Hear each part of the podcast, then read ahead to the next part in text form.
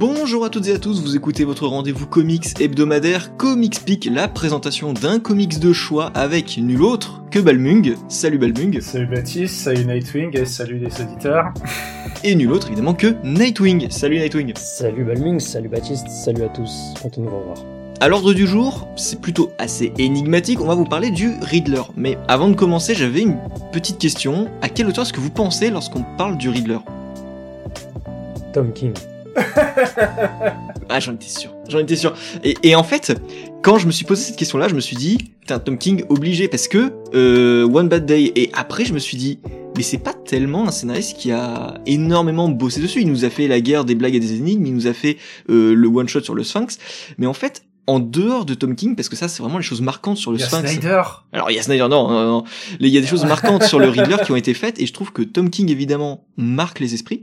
Mais en fait, si je pense au-delà de Tom King, bah moi ce qui m'arrive en tête c'est Paul Dini. Euh, donc évidemment aujourd'hui on va vous parler euh, de Riddler année 1 qui sort euh, chez Urban Comics et on vous parlera également par la suite, petit bonus, du Punisher de Greg Rucka qui est quelque chose dont je voulais vraiment parler et euh, auquel Nightwing a pu goûter donc on va voir un petit peu ce que ça fait entre euh, ancien lecteur qui l'a lu il y a, il y a 10-15 ans et nouveau lecteur aujourd'hui, est-ce que ça a plus ou moins bien vieilli, etc. Mais justement, parlons des auteurs de Riddler Year One puisqu'on va retrouver d'un côté un certain gars au scénario qui devrait vous parler, mais également un dessinateur pas forcément très très très connu, et c'est Balmung qui va vous nous en parler. Alors, euh, le, dessinateur c'est Stefan Subik, euh, c'est un auteur qui n'est pas très connu aux USA, mais qui a eu un parcours un peu particulier, c'est-à-dire qu'il s'est fait connaître aussi en Europe avant de se faire connaître aux USA. Mais il s'était fait connaître encore avant euh, ben, dans d'autres contrées, et je vais vous parler un peu de ça.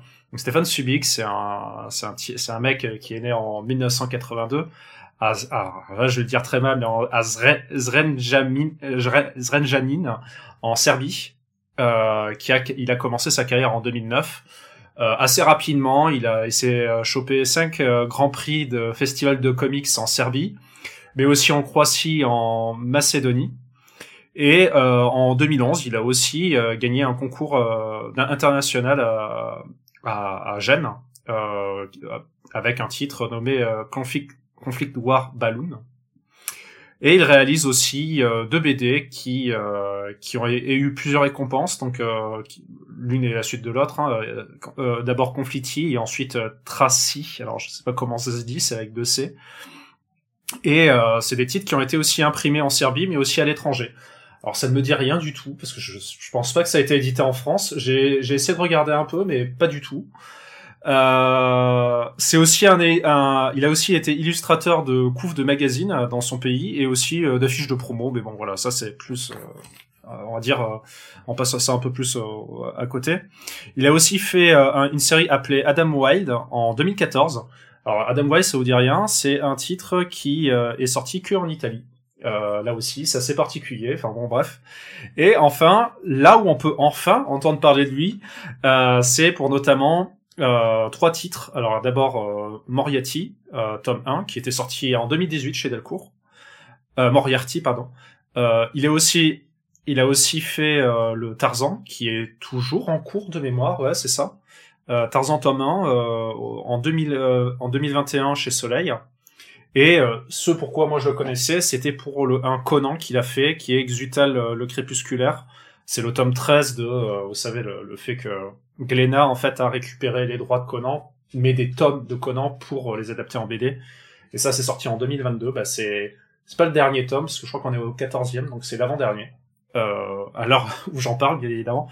Euh, et c'était un tome qui était assez particulier, qui était plutôt pas mal, euh, qui était, qui jouait beaucoup sur le côté euh, je pense que c'était la période de de ah, de oula je vais y arriver de, de de Howard où il était euh, très à fond dans le côté Lovecraftien c'est-à-dire avec des des monstres assez tentaculaires et justement où euh, Steven mais j'aurai le temps de, de parler un peu plus de son dessin euh, présentait vraiment un monstre qui était euh, qui était vraiment dans l'ombre, qui était vraiment massif et qui avait vraiment le côté Lovecraft plus plus donc euh, voilà, qui était connu déjà pour des trucs assez, enfin, que moi je connaissais déjà pour un truc assez massif, on va dire déjà.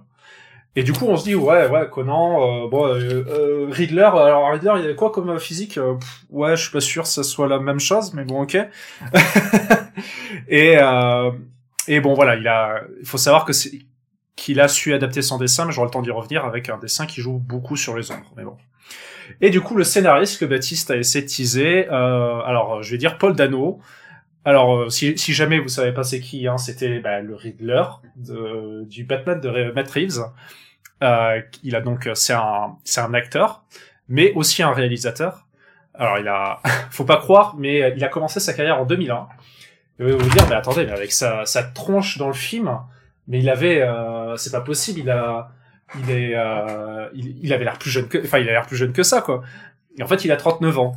Euh, alors, c'est un, il faut savoir qu'il est d'origine slovaque, et, mais il est américain, il est aux États-Unis, je crois qu'il est même né à New York et il y vit toujours. Et en fait, il a eu une carrière bon euh, assez longue quand même depuis 2001. Hein, il a, alors il s'était fait connaître du coup pardon par la, série Newcomers, enfin par Newcomers. Alors je ne sais pas si c'est une série, donc bref. Il a aussi euh, joué dans Les Sopranos, mais juste sur un seul épisode, hein, je crois le deuxième. Il a aussi euh, été sur Little Miss Sunshine, euh, 12 Years of Slave, où il avait eu un prix de mémoire. Okja, qui est une série, bon, ceux qui, qui ont, qui ont Netflix, ils connaissent parce que c'était vraiment l'un des, des, l'un des films qui s'est fait le plus, plus vu à l'époque. Euh, aussi, il a fait, euh, et en fait, il a fait aussi en tant que réalisateur en 2018, il a fait Wildlife, une saison ardente que je n'ai pas vue, donc je ne sais pas. Et bien évidemment, bah, Batman en, euh, en 2000, 2022, oui, voilà, c'est ça. Et euh, mention honorable, euh, Batman n'est pas sa première, euh, enfin la, première fois qu'il joue dans une adaptation de comics. Et oui, parce qu'en fait en 2011, il a joué dans Cowboy et Envahisseur. Comme vous savez, ce ce, ce, ce, ce, film, euh, ce film haut gradé, euh, une, un, un vrai chef-d'œuvre euh, du euh, de la science-fiction. Et... pas du tout. C'était vraiment ah, une horreur. Hein. C'était affreux.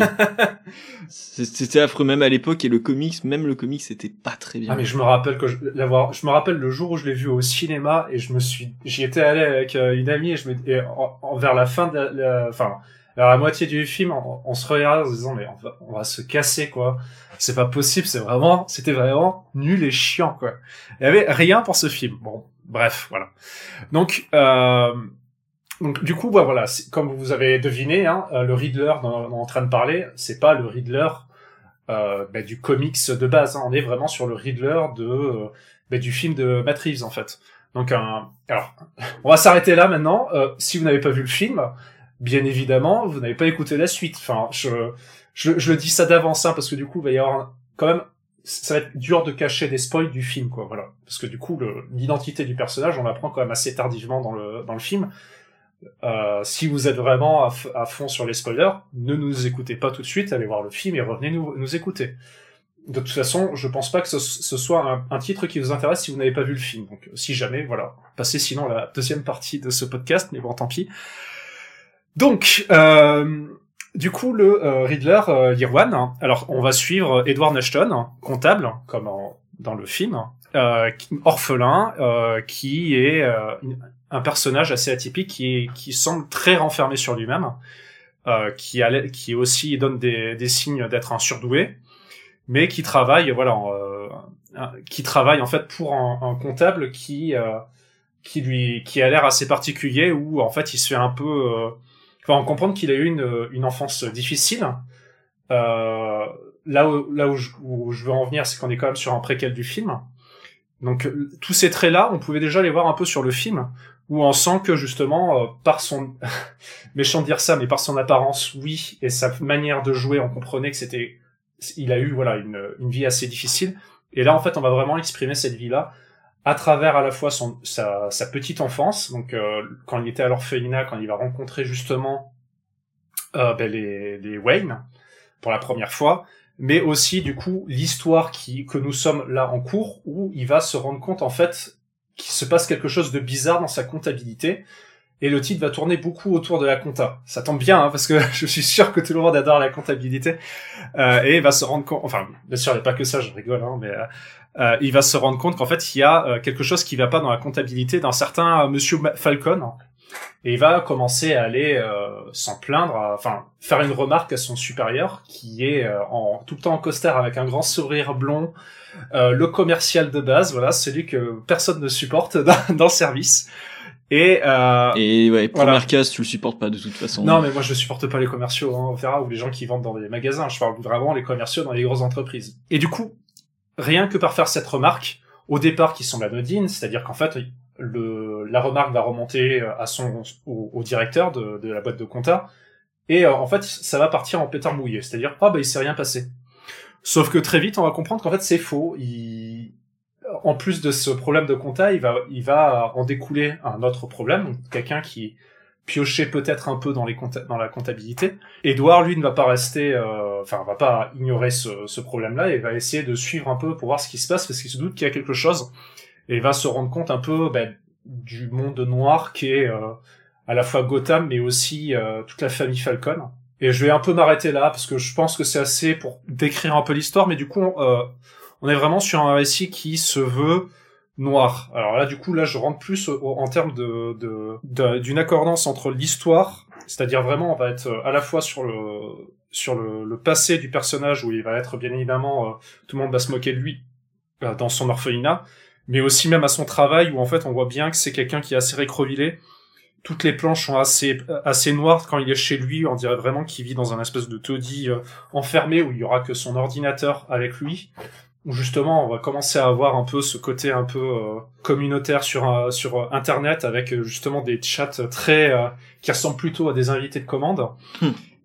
D'ailleurs bon ça c'est une petite critique mais bon c'est euh, c'est euh, il y a des trucs qui vont pas c'est en- autant il y a des des des euh, des choses qui sont vieilles mais mélangées avec des trucs genre des emotes et des trucs comme ça qui sont beaucoup plus vieux que que le, enfin beaucoup plus jeunes que que le type de texte qui nous présente quoi. Mais bon ça c'est ça c'est mon c'est mon euh, crachat d'informaticien.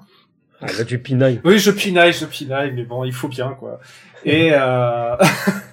et euh, l'autre point, c'est, euh, oui, voilà, c'est que c'est assez sombre, du coup.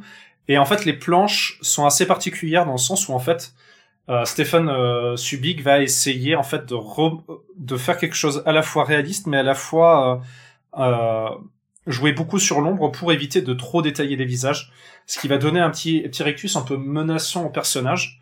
Autant sur le personnage principal où là on va, voir qu'en fait qu'avec juste dessiner un peu le juste un, bout de un bout de sourire un bout de un bout de lunettes etc sans montrer vraiment l'entièreté du visage donner vraiment le côté où euh, on, sent l'émotion qui se cristallise dans le personnage là et la souffrance qu'il a en interne sans avoir à, à dessiner ne serait-ce de, sentiments réels parce que notamment on voit bien que le personnage intériorise bien euh, ses, émotions et en fait les planches pour le coup arrivent bien à euh, Et même le côté malsain, j'ai envie de dire. Ça retranscrit très très bien le côté malsain du personnage, rien qu'à son, rien qu'à son visage et ses lunettes. Il a une posture aussi qui, euh, qui Oui, rend euh, extrêmement euh, mal à l'aise en fait. Ouais, mais il- arrive en- quand même en fait à essayer de toucher un peu le lecteur. Alors le but c'est pas vraiment de, de, de s'acoquiner avec, enfin même si c'est pour le l'histoire, du- enfin le titre si un petit peu, mais parce que parce que si tu veux, je peux te faire encore tirer encore plus loin et je te dis, tiens, il y a un titre qu'on a présenté il y a pas longtemps, c'est Sin City, et je te parle du euh, du gamin avec les lunettes. Euh, qui euh, même quand il se fait bouffer euh, les bras par son chien, il continue à avoir un, petit sourire en coin. Alors, euh, et euh, enfin bref, voilà. C'est, je, je, vous, si, si vous n'avez pas lu ce tome de Sin City, je vous invite chaudement à le lire. Qui est bon, bref. Un raté qui se trouve vers la fin où je vais raconter. Enfin, je, je vais dire très vite que j'ai détesté. Mais vraiment, c'est pour moi, c'était vraiment un coup manqué. Ce numéro, c'est un espèce de numéro qui ressemble en fait à un cahier euh, où euh, le personnage montre un peu euh, ses émotions et en fait on, sent que c'est ce cahier-là est un exutoire du personnage et a montré que enfin voilà il veut il veut cracher ses émotions sur ce sur ce document-là. Sauf qu'en fait c'est tellement tellement représenté de manière à essayer de faire du symbolisme partout qu'on dirait vraiment un truc un truc qui a été fait par un gamin et, euh, et ça m'énerve grandement de lire. Euh, C'était très très gonflant.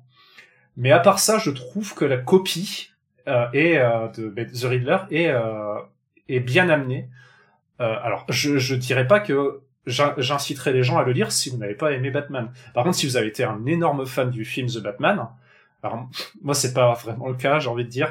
Moi j'ai bien aimé certaines scènes et certaines scènes que j'ai pas trop appréciées, mais bon, on va pas rentrer dans le détail.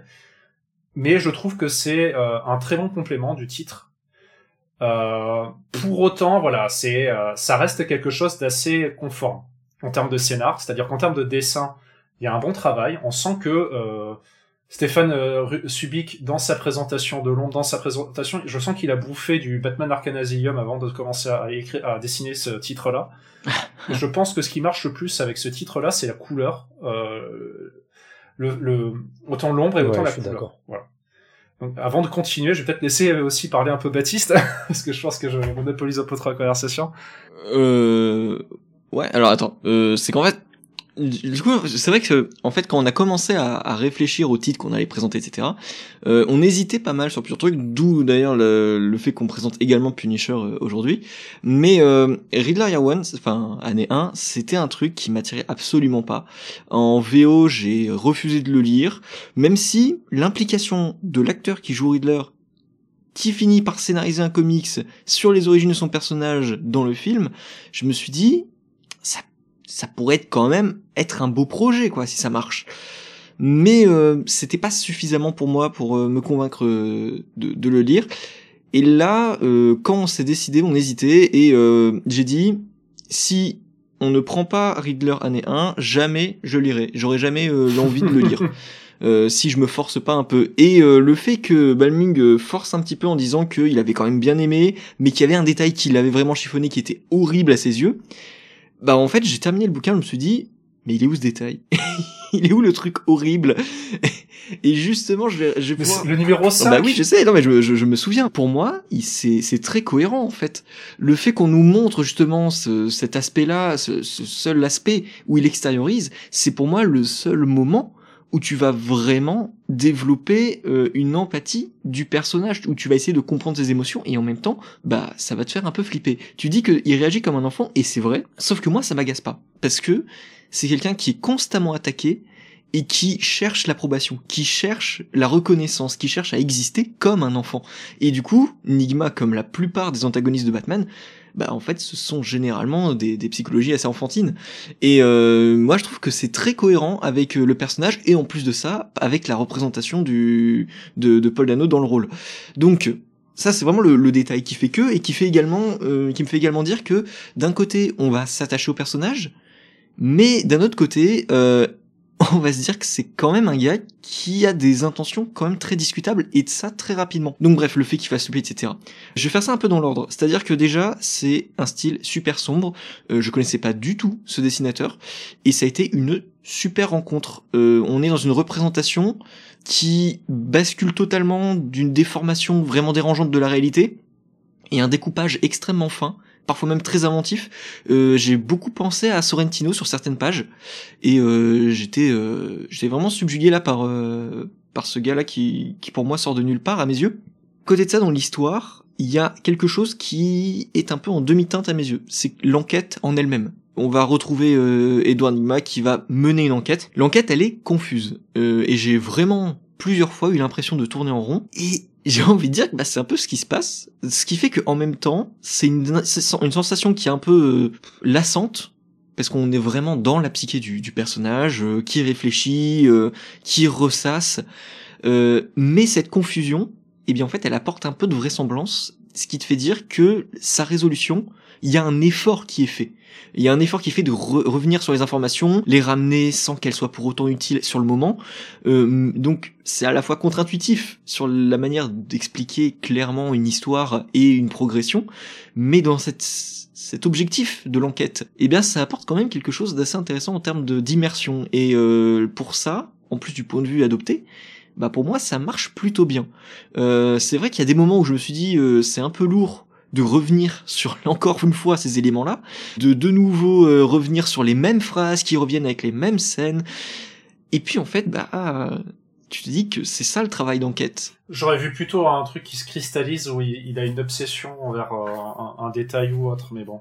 Parce que pour moi, l'histoire est plus comptée. Bon, il est compté par le personnage principal, mais bien sûr. Euh, mais même tout le toute la narration où on pense qu'on est en dehors du personnage est aussi narré par lui-même en fait. Et je rajouterais même un truc, en fait. Je trouve que on a aussi ce côté un peu euh, Totalement. amateur dans le domaine, dans le sens où euh, c'est quelqu'un de très intelligent, mais on sent que euh, bah, il est confronté entre sa réflexion et le- la réalité du terrain aussi. Et la réalité du terrain, c'est pas quelque chose où on sent qu'il est super à l'aise. Donc on a un petit peu ce sentiment de, euh, comme tu disais, de tourner en rond, euh, accentué par ce fait que euh, bah, le processus de l'enquête en elle-même, bah, c'est une nouveauté pour lui. Donc il, euh, il cherche ses marques, il, cherche ses il cherche bah, exactement là où il va aller parce qu'en fait, on sait pas, enfin j'ai l'impression que lui ne sait pas trop où il va au départ et euh, ni comment le faire. Je trouve que le fait d'avoir ce sentiment de boucle, ça rajoute à ce sentiment d'empathie en fait envers le personnage où on a l'impression que même nous, on est en train de découvrir comment on doit réfléchir et quel cheminement un enquêteur doit avoir pour faire les choses. Et euh, je trouve que ça, ça amène vraiment quelque chose de plus dans le fait de se projeter dans son, dans son, dans son esprit en fait. Et le fait que euh, à côté de ça, ce soit, bah, comme tu disais, un, un enfant, euh, bah, c'est un, un enfant un peu attardé dans le sens où euh, euh, c'est ce numéro, comme tu disais, euh, toi qui que, que tu Oui. apprécies pas tellement, euh, c'est un numéro de, de caprice, de psychopathe, on va dire. C'est euh, C'est un, mais oui, mais le problème c'est que moi c'est plus les, c'est que derrière j'arrive à voir un peu au travers. Donc en fait les, ouais, Euh, pour donner une idée, il y a euh, des phrases qui se répètent sans cesse pendant tout le titre, voire même une page entière où il y a toujours le même texte. Bon, c'est bon, j'ai vu Shining, je connais, merci. Euh, les bouts de texte aussi qui sont collés par-dessus la page euh, Oui. avec euh, des, des lettres pour former des phrases. Ça aussi, je connais, j'ai déjà vu, merci. Euh, je sais très bien quand tu me, tu, tu me prends. Et en fait, le problème, c'est que j'ai les références qui sont derrière, mais qui sont euh, juste pas fines et qui me gonflent un peu. Euh, le fait qu'on, oui, c'est un mélange entre un. Ce qui- ce qui- ce qu'il faut savoir, c'est que le fond Mhm. aussi, si vous avez bien remarqué, hein, c'est euh, c'est les euh, les bilans de comptables en fait. C'est enfin plutôt les, les- là où il fait ses comptes. Et du coup, bon voilà, par dessus ce seul ce- cette seule monotonie de sa vie, c'est-à-dire qu'il a rien, la seule chose qu'il a, c'est son c'est sa comptabilité. Ben il va essayer de balancer tout ce qu'il a dessus, mais mais je sais pas, la forme me gonfle en fait. C'est euh, c'est le fait que par exemple, je sais pas, voilà, qu'il va dessiner un, un, un, point d'a- d'interrogation avec des allumettes, euh, des photos mais pas trop des photos, euh, des dessins de lui mais pas trop des dessins de lui. Et en fait, le truc c'est à dire un pot pourri, ça me gonfle un peu quoi. Un pot pourri mais de de euh, de, de je veux me la, me la jouer edgy. Et le problème c'est que euh, c'est que je habituellement quand on parle d'œuvres de tueurs, parce que euh, savoir que il y a, vous savez, il y a, les- il y a plein de types d'œuvres. Il y a aussi des œuvres. Alors comment on appelle ça de l'art brut, par exemple, c'est quand quelqu'un décide, enfin, fait une œuvre, mais sans, en n'ayant aucune, aucune connaissance de, l'art. Ben le truc du tueur, c'est, euh, c'est habituellement en fait, il y a des gens qui essaient de regarder un peu au niveau de l'art des tueurs. Alors on n'est pas sur un tueur, on est plus sur un psychopathe. Mais bon, voilà, j'ai essayé de faire un rapprochement. Euh, c'est souvent, euh, c'est souvent effectivement un peu euh, fainéant. Parce que tout simplement c'est effectivement bah, c'est là c'est le be- besoin de se faire edgy et et du coup bon je me contredis sur cette phrase là mais en fait par exemple on voyait que les- copiait en fait des œuvres d'autres personnes euh, ou des, des des moments où euh, tu vois un personnage avec un juste euh, juste un couteau pour se la jouer euh, glauque parce que c'est c'est un espèce de rôle et et là dessus enfin moi ça me gonfle un peu parce que le, problème, c'est que ça détourne un peu le, un peu le truc avec.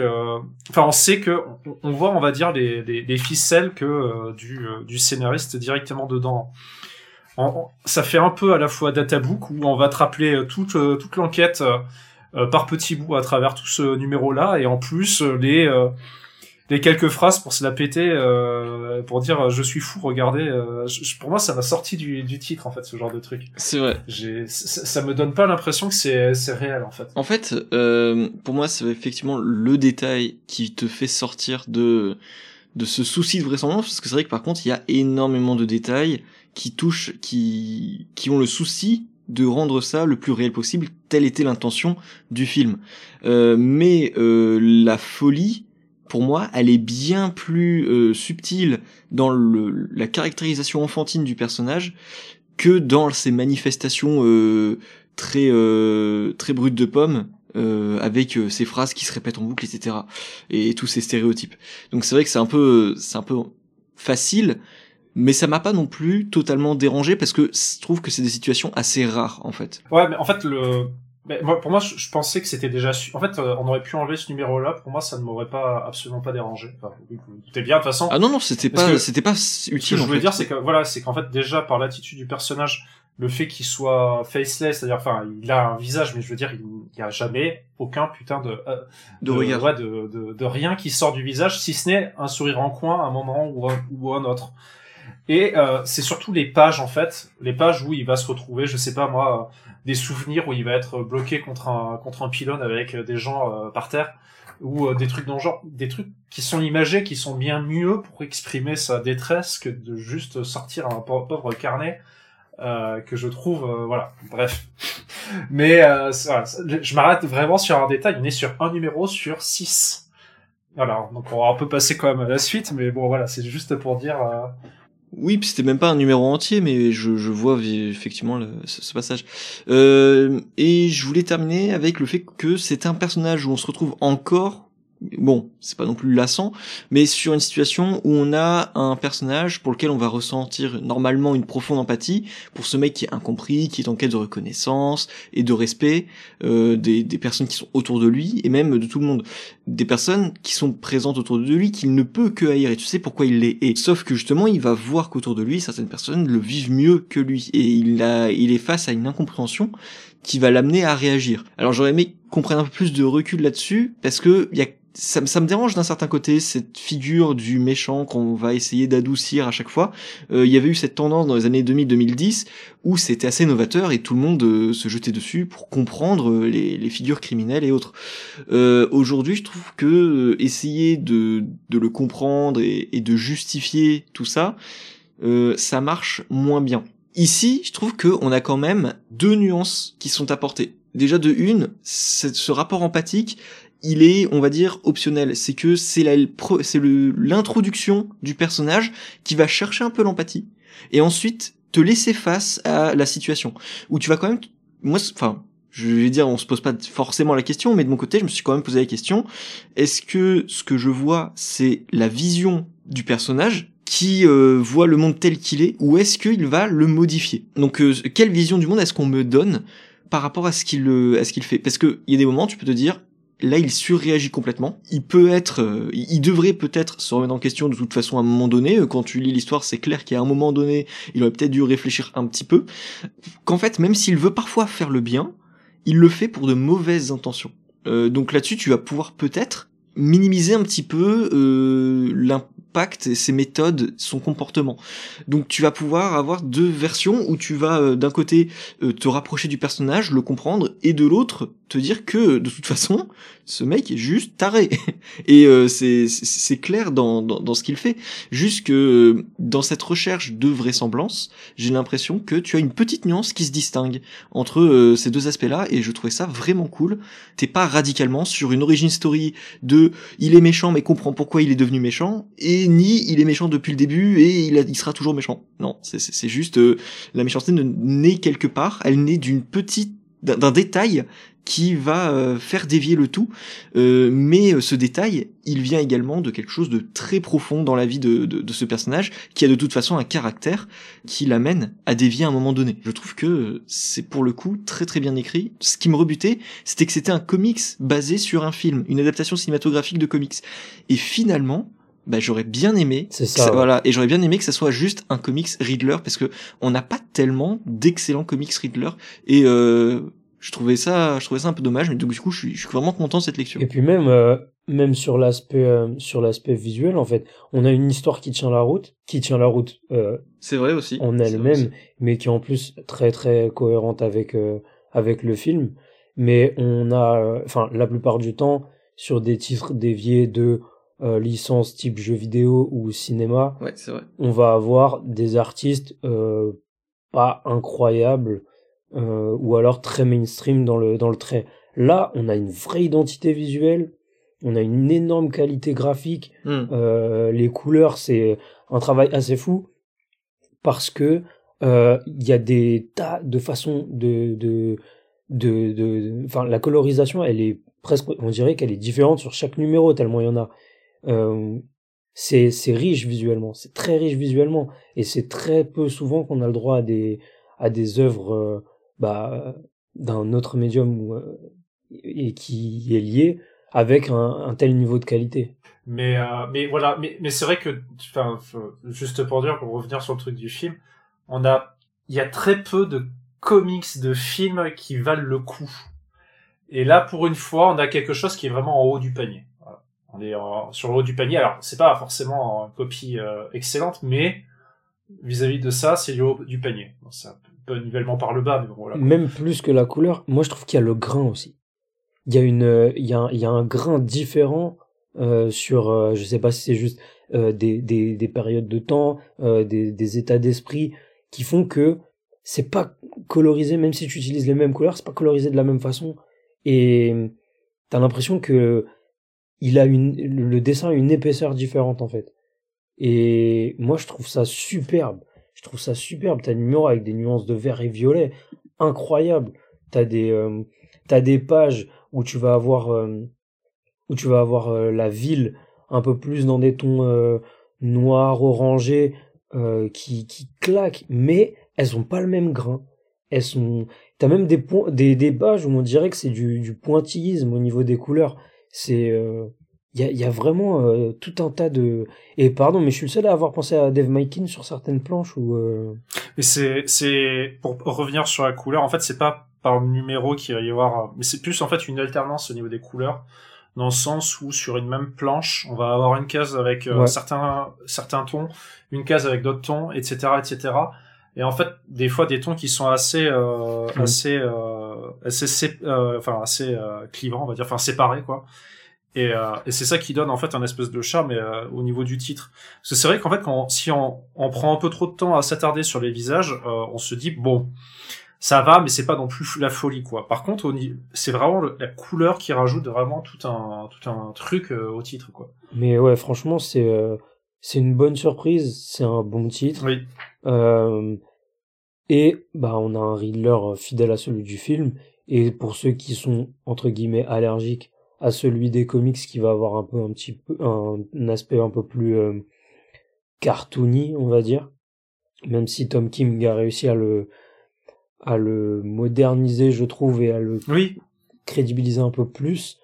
Euh, là, on a vraiment euh, quelque chose de, de, de terre à terre, de, de, de vraiment malsain. Euh, Enfin, c'est- vraiment un, un incel euh, pur, alors que bon, en comics, il va avoir un, aspect un peu plus rigolo, sympathique. Euh, là, vraiment, on a un aspect dramatique, malsain, euh, super bien, super bien écrit, je trouve. Enfin bref, du coup, vous êtes vous êtes pas trop déçus que j'ai insisté quoi. Enfin que j'ai insisté, j'ai pas insisté avec énormément de d'entrain, mais j'ai dit que ça valait le coup de passer dessus quoi. Justement, t'avais insisté avec beaucoup de réserve et, franchement, c'était effectivement sans regret et je suis, je vraiment content euh, qu'on qu'on ait fini par en parler et que du coup, ça m'ait motivé à le lire. On va passer à la seconde sélection, du coup, euh, avec euh, le Punisher. Alors le Punisher, ici, on va parler du Deluxe qui s'appelle Punisher Retour Sanglant, qui est en fait euh, le début d'une série de deux Deluxe, euh, le premier d'une série de deux Deluxe euh, sur le run de Greg Rucka sur le personnage. Alors si vous vous souvenez, je crois que j'en ai déjà parlé dans plusieurs podcasts, de ce run de Greg Rucka sur le Punisher, parce que c'est un des comics qui m'a vraiment marqué sur plusieurs points. Déjà de 1, la violence, de 2, Marco Cecchetto au dessin, et ça a été ma rencontre avec euh, Cecchetto, et euh, ça m'a marqué longtemps, et même encore maintenant. Euh, du coup, petit récap sur ces, deux artistes que vous connaissez certainement bien. La première chose, c'est que Greg Rucka, c'est un scénariste qui a longtemps et beaucoup travaillé durant les années 2000. En regardant un petit peu ce qu'il avait fait, il a quand même commencé plutôt bien le bonhomme. Il a commencé avec une série qui s'appelle Whiteout avec Steve Lieber, et on retrouve aux couvertures Mike Mignola, Frank Miller, euh, Dave Gibbons. Il était déjà bien entouré alors que c'était une petite publication de chez Oni Press. Rapidement, il va bosser sur du Batman pendant très longtemps. Il va travailler sur la première rencontre entre Batman et, et euh, Gordon dans Turning Points par exemple. Euh, il va bosser ensuite sur du Superman avec euh, avec euh, le personnage de Lex Luthor, mais ensuite également sur la série Superman pendant euh, Infinite Crisis. Il va bosser également sur Infinite Crisis avec le projet OMAC. Donc chez DC, il va travailler là-bas assez longtemps. Et euh, c'est à partir de 2010 qu'il va arriver chez Marvel. Et je dis une bêtise parce que c'est vrai qu'il avait signé Wolverine avant ça avec Derek Robertson dont on avait également parlé auparavant. Et du coup il va revenir en 2010 chez Marvel et signer notamment le Punisher euh, là-bas. Alors par la suite, il va, faire quelques petits trucs assez méconnus, j'ai l'impression par exemple, il va faire une sorte de petite mini-série sur euh, Cyclops, quand il est dans l'espace et qu'il cherche à retrouver son père, par exemple. Mais plus tard, on le connaîtra surtout pour ce dont on a parlé, euh, la manière dont on a parlé, présenté également Greg Rucka, c'était à propos de Lazarus, et Lazarus qui était un de nos derniers coups de cœur l'été dernier, et qui était vraiment très très très très bon. Et évidemment, on le retient également pour son travail sur Wonder Woman, que je vous encourage vraiment à lire, notamment euh, son premier son premier run qui était vraiment très très bon. Et Gotham Central. Et Gotham Central, exactement, j'avais totalement oublié Gotham Central. Gotham Central, dont on avait également parlé et qui était une énorme claque aussi. Et donc, Marco Cecchetto, c'est un dessinateur euh, italien qui est à mes yeux excellent, et ça pour... Euh, enfin... en fait, je sais que c'est discutable parce que euh, Balming, je crois que t'es pas très très fan de, de de toute façon. Attends, c'est bon, je me rappelle. Je, crois que c'était pour Star Wars Obi-Wan et, Anakin. Ah oui, oula, oula. Ah oui, tu me parles de lui. Ok, d'accord. Oui, non, oui, je suis pas. En fait, j'aime pas le le grain où en fait tous les tous les personnages avaient une gueule de de, Snake. Euh, de Metal Gear en fait ils ont tous ils ont vraiment tous la dégaine de, de, de Snake de Metal Gear c'est fou quoi. Effectivement Obi-Wan Anakin c'est pas son meilleur boulot. Mais du coup Cheto va surtout se faire remarquer quelques temps auparavant sur du Spider-Man sur l'arc Grim Hunt que j'ai relu et vraiment si je l'avais pas relu j'aurais jamais su qu'il avait euh, un peu débuté par là. Il avait remplacé euh, Matthew Clark sur euh, Grim Hunt, sur cet arc-là, sur le retour de, de, de Craven, il avait déjà un petit quelque chose qui faisait que, je sais pas, il y, avait un vrai charme dans cet arc qui en plus a été très sombre et très violent, donc ça lui correspondait très très bien. Très peu de temps après, genre un ou deux ans après, il arrive sur euh, le Punisher. Entre temps, il aura remplacé chez Marvel euh, certains euh, certains artistes. il aura fait du Squadron Suprême. Il aura travaillé sur un, un numéro de Siège, un numéro spin-off de Siège, sur un petit peu de Daredevil. je sais plus avec qui, mais il avait bossé sur du Daredevil. Après, je crois que c'était avec Andy Deagle, mais je suis plus certain. Et donc ensuite, il va faire Punisher. Par la suite, il va euh, travailler sur euh, Avengers World chez, chez Marvel avec, euh, je crois que c'était Jonathan Hickman au début, mais je ne sais plus qui avait repris la suite. Ensuite, il va faire Obi-Wan et Anakin, il va faire du Gamora, et on va le retrouver plus tard. Je précise, juste pour revenir sur le, personnage, j'ai lu son dernier titre, enfin j'ai lu le numéro 1 de son dernier titre, et son niveau est devenu démentiel. Mais je pense que le problème était plus la couleur qui me plaisait pas. Euh, parce que là, son dernier titre. Bah après, d'un côté, il y a Hickman dessus, donc euh, hmm. je te laisserai le citer, mais de toute façon, tu vois de quoi je parle. bien sûr, bien sûr. Donc par la suite, il va surtout maintenant, aujourd'hui, se faire connaître pour le Daredevil avec Chips Darsky, où il va être le dessinateur principal lors de ce run, et il va travailler sur euh, une mini-série euh, qui va s'appeler Life Zero, pour ensuite revenir sur quelque chose qu'on connaît aujourd'hui, Ultimate Spider-Man avec Jonathan Hickman. je suis en train de rigoler parce que en, fait, je, du coup, tu me parlais de lui, et du coup, je suis allé chercher un truc et en fait, je tombais sur un interview. Euh, je désolé, je coupe en ah, le podcast, mais où il, parle de ses références et dans les références, il y a Metal Gear Solid. Mais oui. Honnêtement, ça se ressent dans son Punisher, euh, mais je sais pas si c'est l'écriture de Ruka ou euh, ou de ou le dessin de Chechevo, mais en gros, il y a euh, un aspect très humain et, dans la violence donnée et subie qui est colossal en termes de ressenti. Donc je vais vraiment étayer très rapidement le, le scénario, c'est-à-dire que on commence l'histoire sur un Punisher qui travaille en solo, qui va manger assez sévère, et euh, par la suite, quelqu'un va entrer dans dans dans sa vie, clairement, en tant que Punisher, pas en tant que Frank Castle, et euh, le Punisher va rester fidèle à lui-même, mais va par la force des choses, euh, non pas réaliser, mais euh, avoir besoin d'utiliser cette personne. Et en fait, ça va développer une certaine relation. C'est, cette relation est juste magnifiquement gérée. Coller des personnages secondaires à Frank Castle, ça a été tenté des milliards de fois, et je trouve que ça n'a jamais vraiment fonctionné outre l'indic, etc., euh, et le hacker, il y avait personne qui pouvait sur le terrain suivre le Punisher. Ça, ça, ne pouvait pas fonctionner. Et j'ai encore des relents de, mini-séries euh, de, je crois que c'était Mark Guggenheim euh, qui avait fait un truc horrible avec Mark Texera.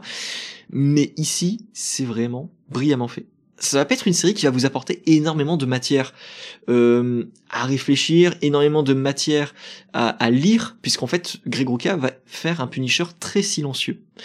Et euh, je trouve que c'est un des meilleurs Punishers. Je crois qu'il reste vraiment dans la lignée du Garcenis avec un, un, un, Punisher très muet, mais en même temps le, la violence et le dessin de, de, de je crois que c'était vraiment la combinaison parfaite pour le Punisher à mes yeux.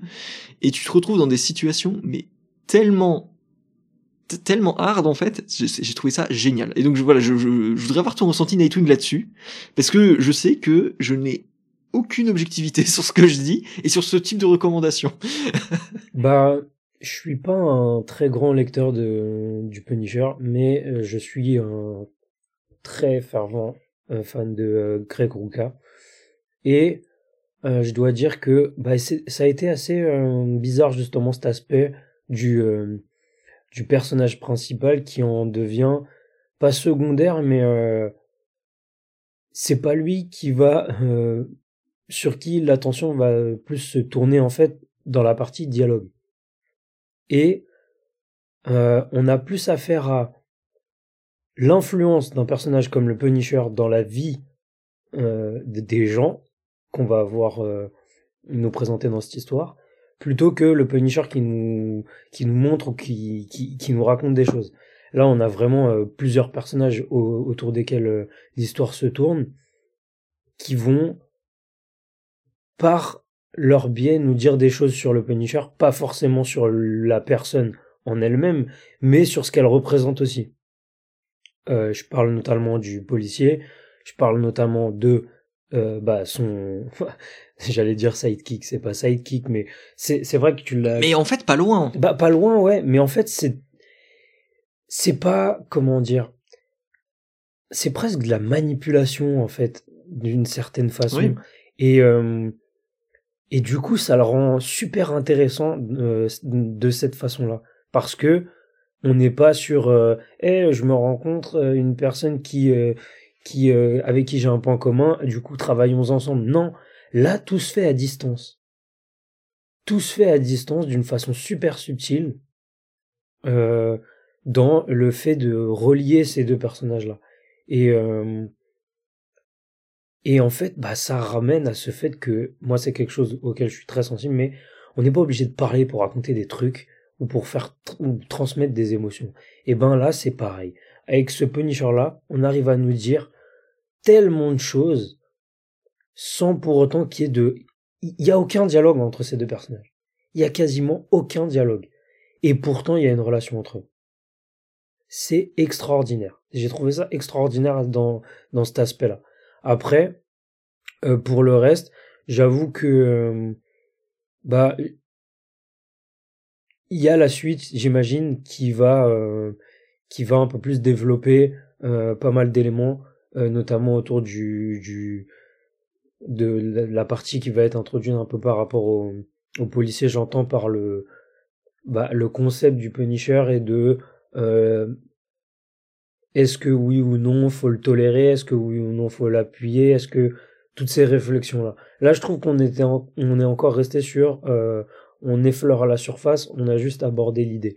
Mais euh, mais sinon, j'ai trouvé l'exercice assez, euh, enfin vraiment très agréable à lire, vraiment très très agréable à lire, parce que, euh, bah parce que j'ai jamais lu ça ailleurs, j'ai jamais vu ça, euh, j'ai jamais vu une telle construction de, de de de relations entre des personnages sans qu'il y ait de dialogue, sans qu'il y ait quasiment de rencontres. Déjà, déjà leur rencontre, elle est, elle est vraiment incroyable aussi. Parce que c'est j'allais dire vrai reconnaissent vrai, mais tu vois, militaire qui reconnaît militaire, voilà. Enfin, et ouais, je trouve que c'était euh, c'était assez beau. Et puis bon, après l'écriture de de ce personnage féminin aussi, bon, on connaît Greg Rucka et l'écriture de ces personnages féminins. Euh, pareil, hein, un personnage euh, qui a besoin de peu de choses pour en devenir charismatique et et oui, j'aimerais, euh, enfin, j'ai pas encore enchaîné la suite, mais j'aimerais vraiment que, euh, enfin, que cette, euh, que cette dynamique soit approfondie.